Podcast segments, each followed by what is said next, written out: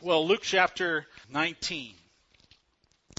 We're in this text, and uh, a couple weeks ago we looked at the fact that Jesus was entering uh, Jerusalem. And uh, they were giving him praise, acknowledging him as, as king. And uh, now he's coming to the temple. And it's not, it's not an accident that uh, Jesus is coming to the temple. Uh, Jesus is very conscious of what the Old Testament says about his entrance into Jerusalem. And uh, he wants to fulfill the prophetic promises that we find in Malachi chapter 3.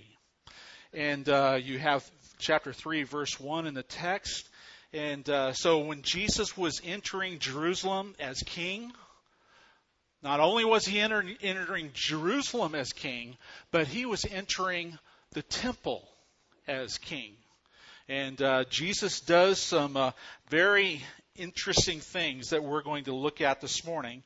But let's begin with uh, verse 45 in chapter 19.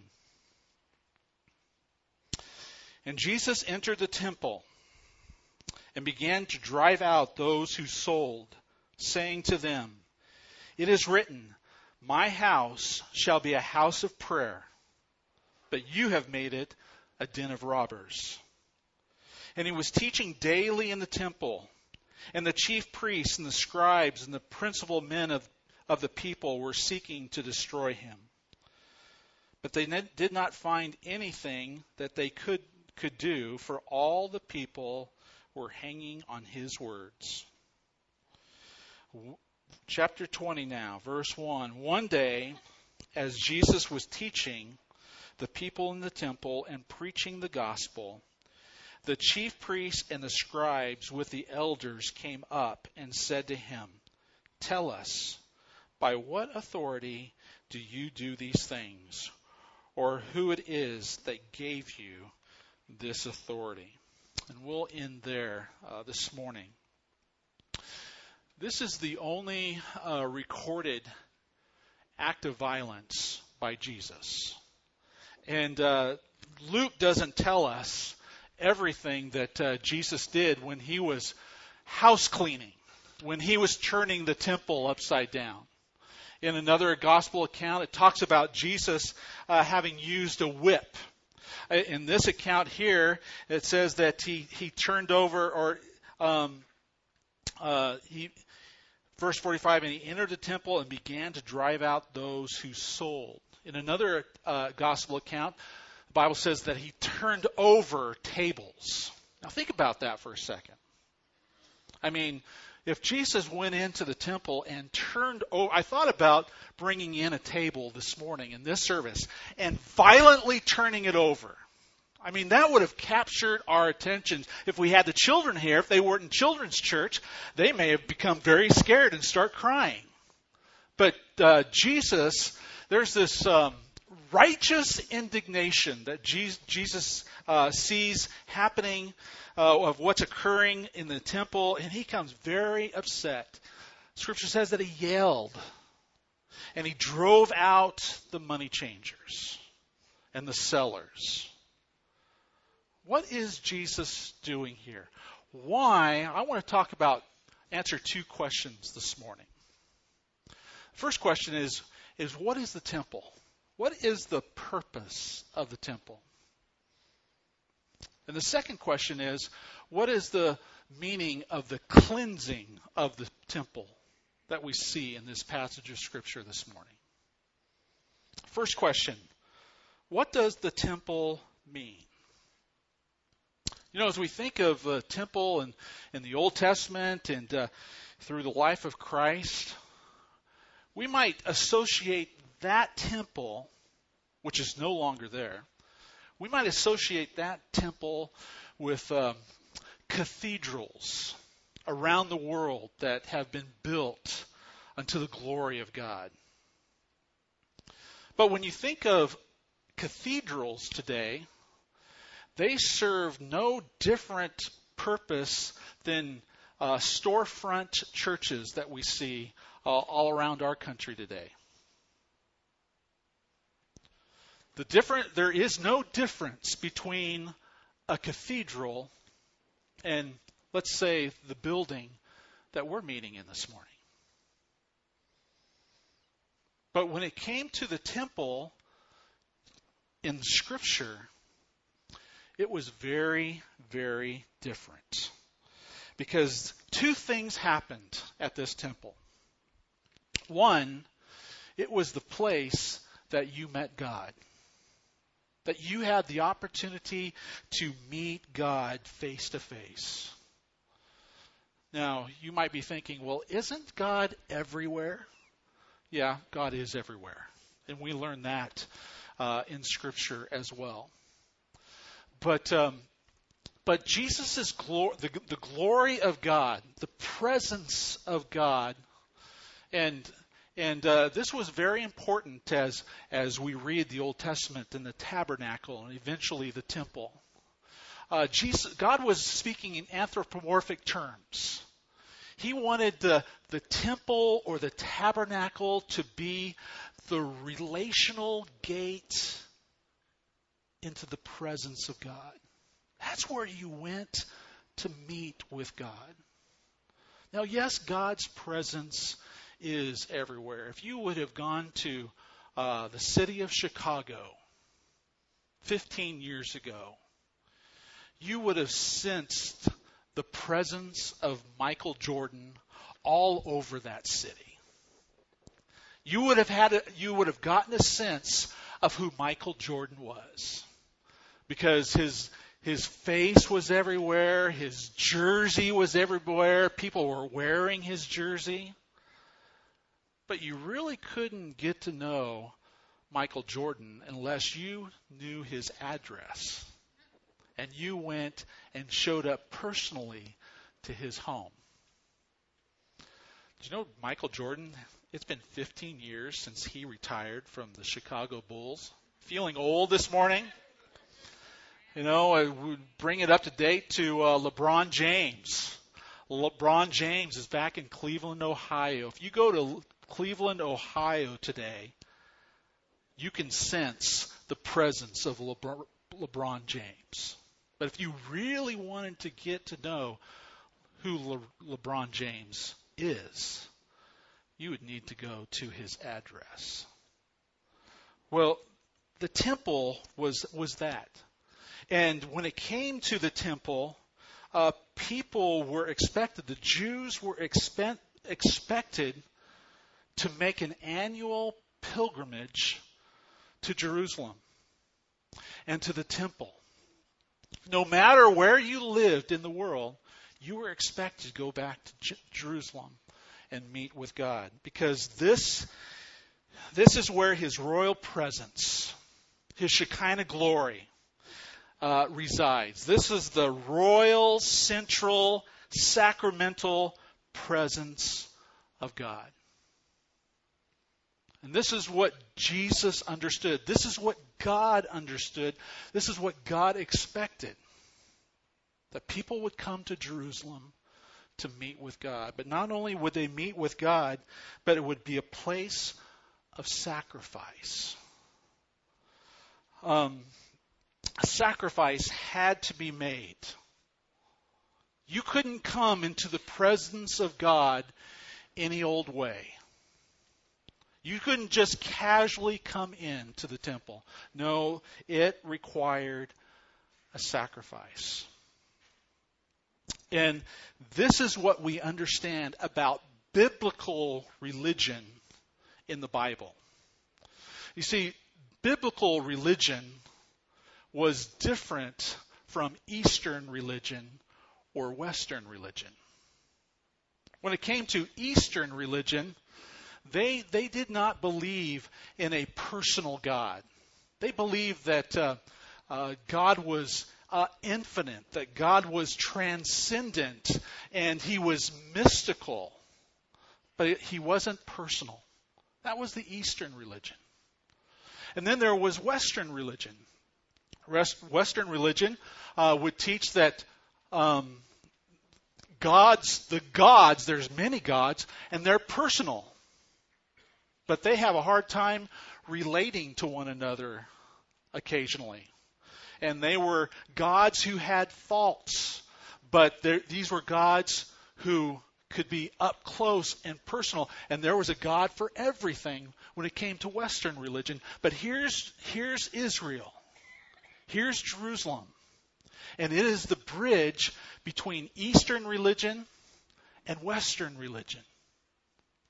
And what the Bible is saying is that God is both uh, personal, He's intimate, He's someone you can know, but He's also infinite.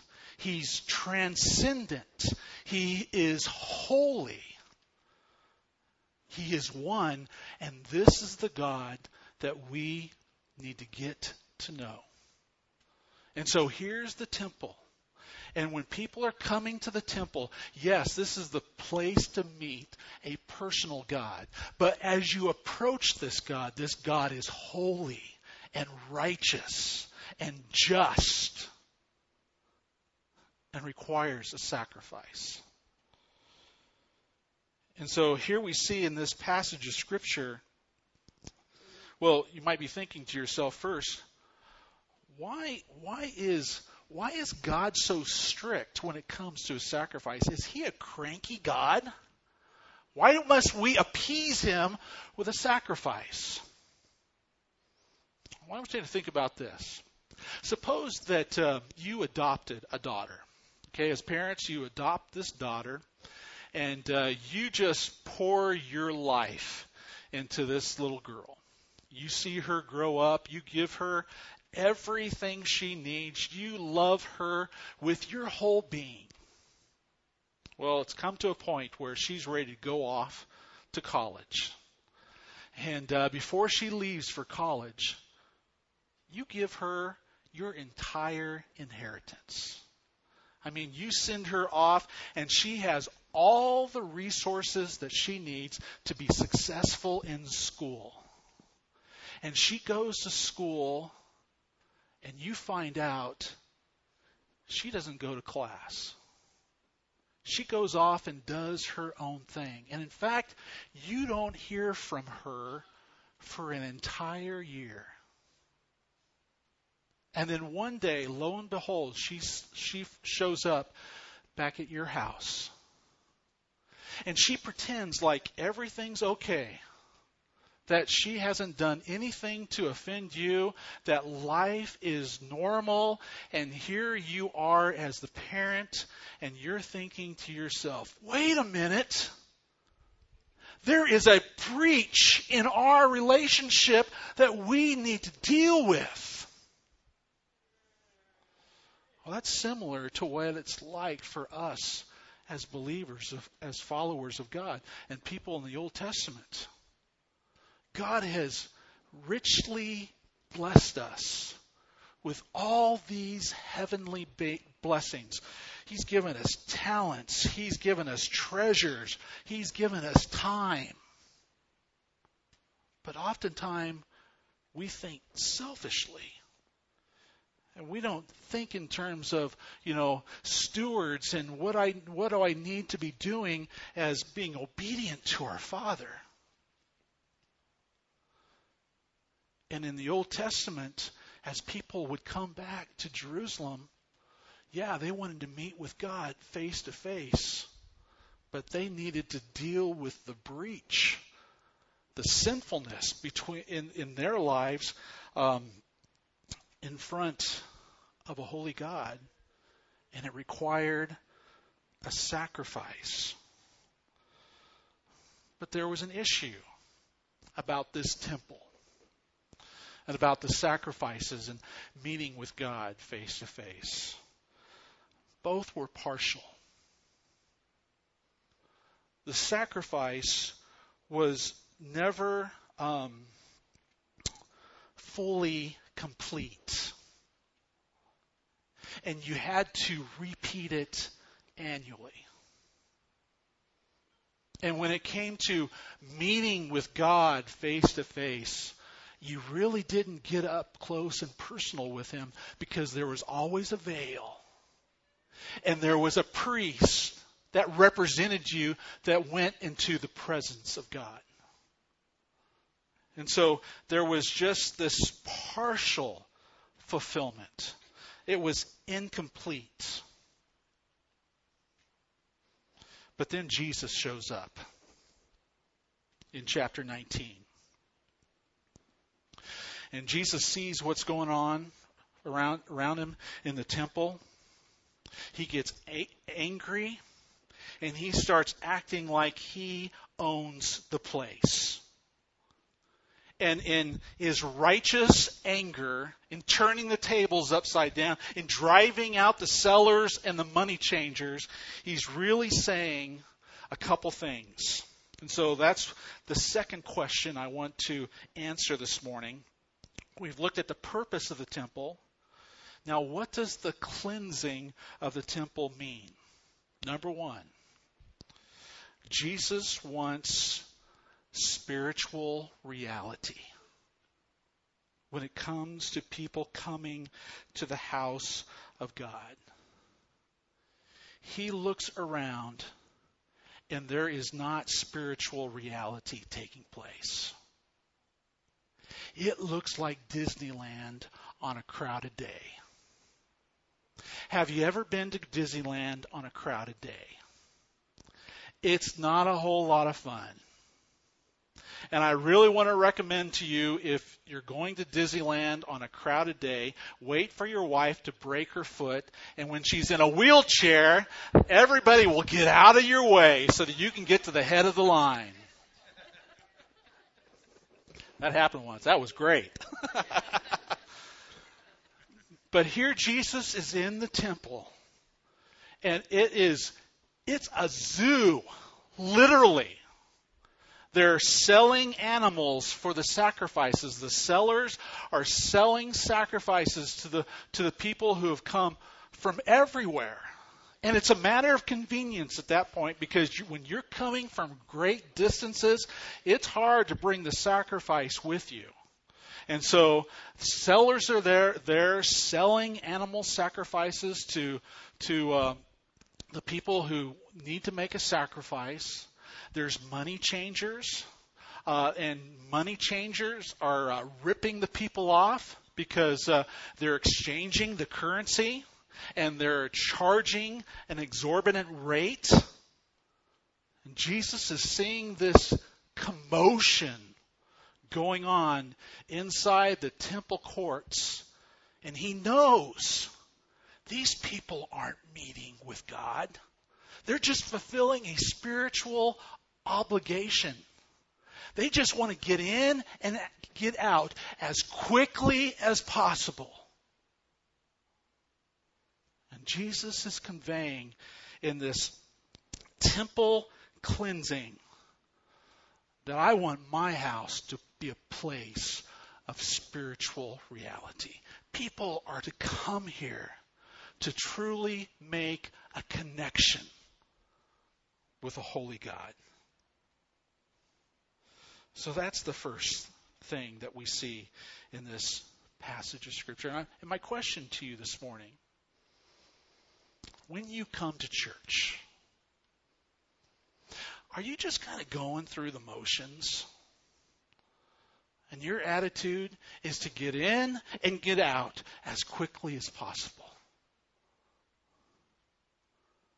Jesus says that. And he says, yuck.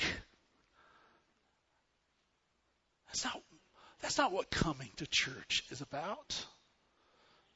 It's about worshiping Him. And I had to remind myself of that.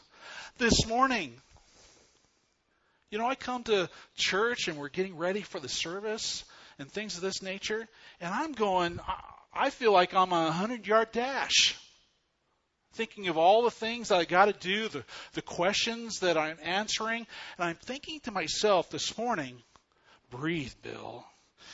Breathe. Why am I here?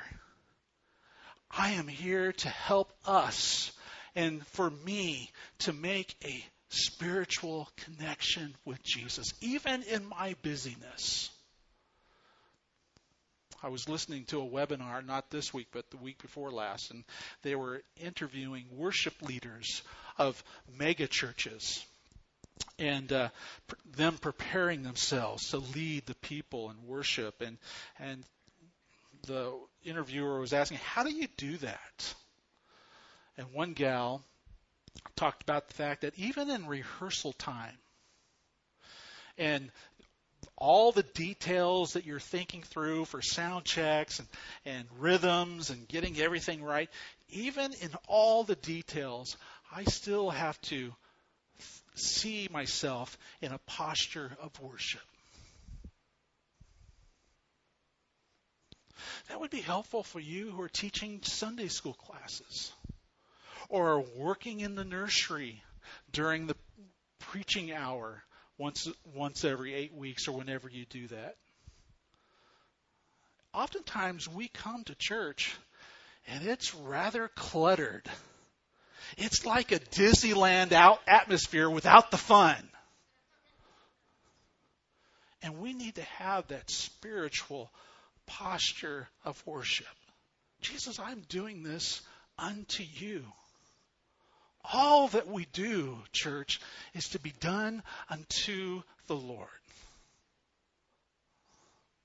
That wasn't happening in the temple in this passage of Scripture.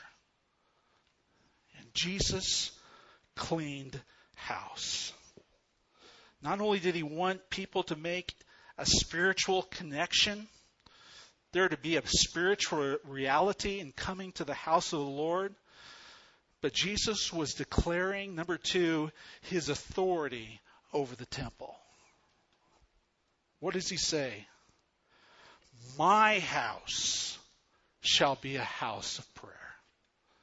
If there was any place in the New Testament where Jesus was claiming to be God, it's right here in this passage of Scripture. My house shall be called, shall be a house of prayer. And these people were far from making a personal connection with Him. So, the question I have for you this morning as a temple of God, because the Bible says in 1 Corinthians chapter 6 that we are temples of the Holy Spirit. Is your life like this temple? Just full of activity but no connection? What does Jesus need to clean house concerning your temple?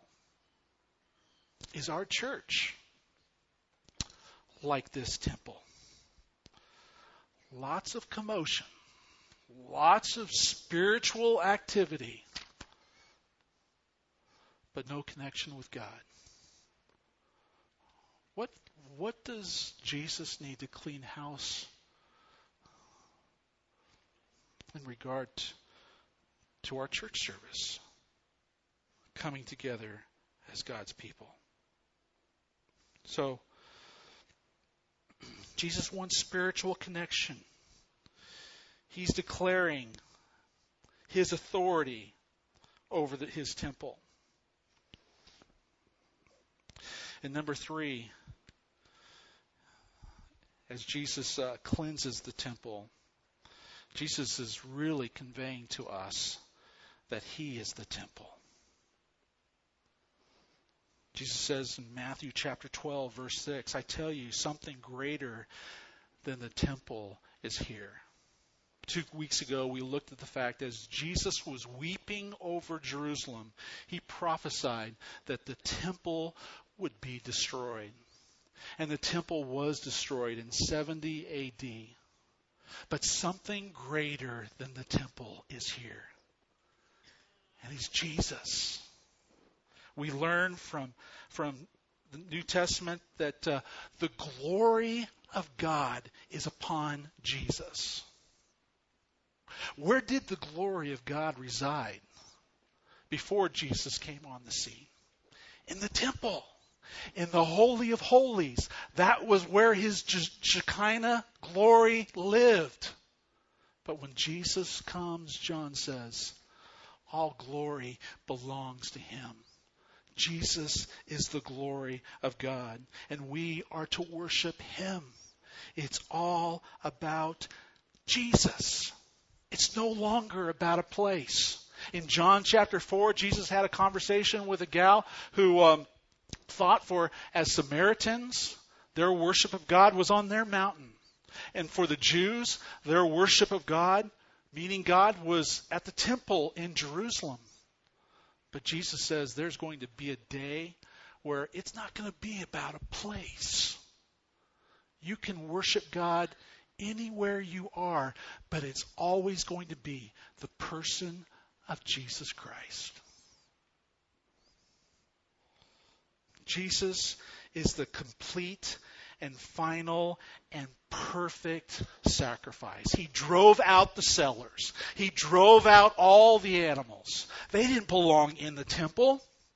But in essence, he's saying there's going to be a day when these sacrifices are not necessary anymore.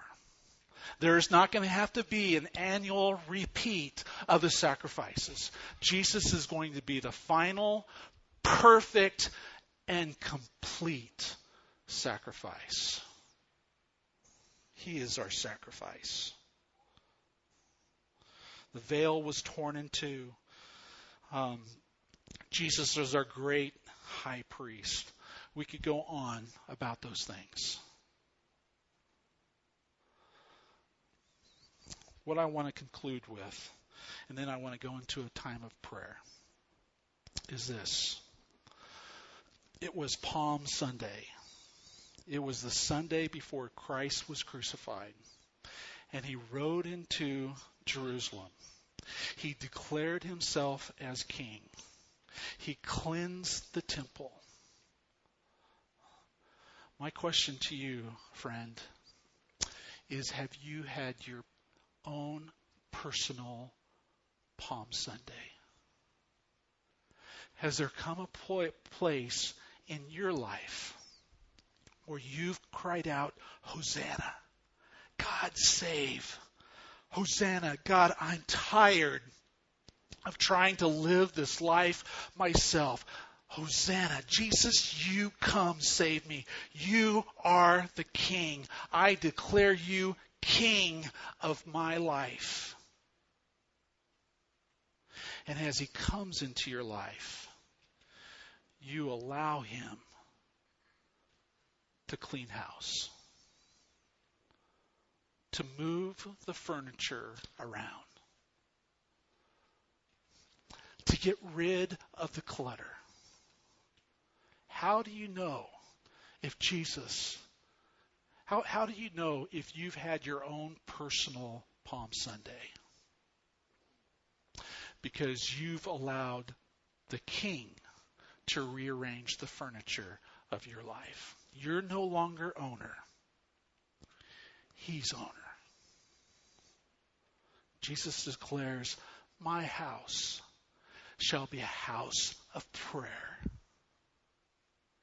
That goes for each of us personally as temples of the Holy Spirit. And that goes for us collectively as God's people. And so, for the remainder of this service, I want to take the time for our time together to be a house of prayer. We spend some time in worship and we spend some time praying about some things. We, uh, there's some deacons that we need to pray over that we missed in the month of August. I want to take the time to pray for those new deacons. I want to pray for our youth and um, See You at the Pole is coming up this week, a very important event in all the schools. We need to pray for our young people. Uh, we need to pray for our life group ministry and what God wants to do through us relationally as we study the Word together and we come together to fellowship. We need to bathe these things in prayer.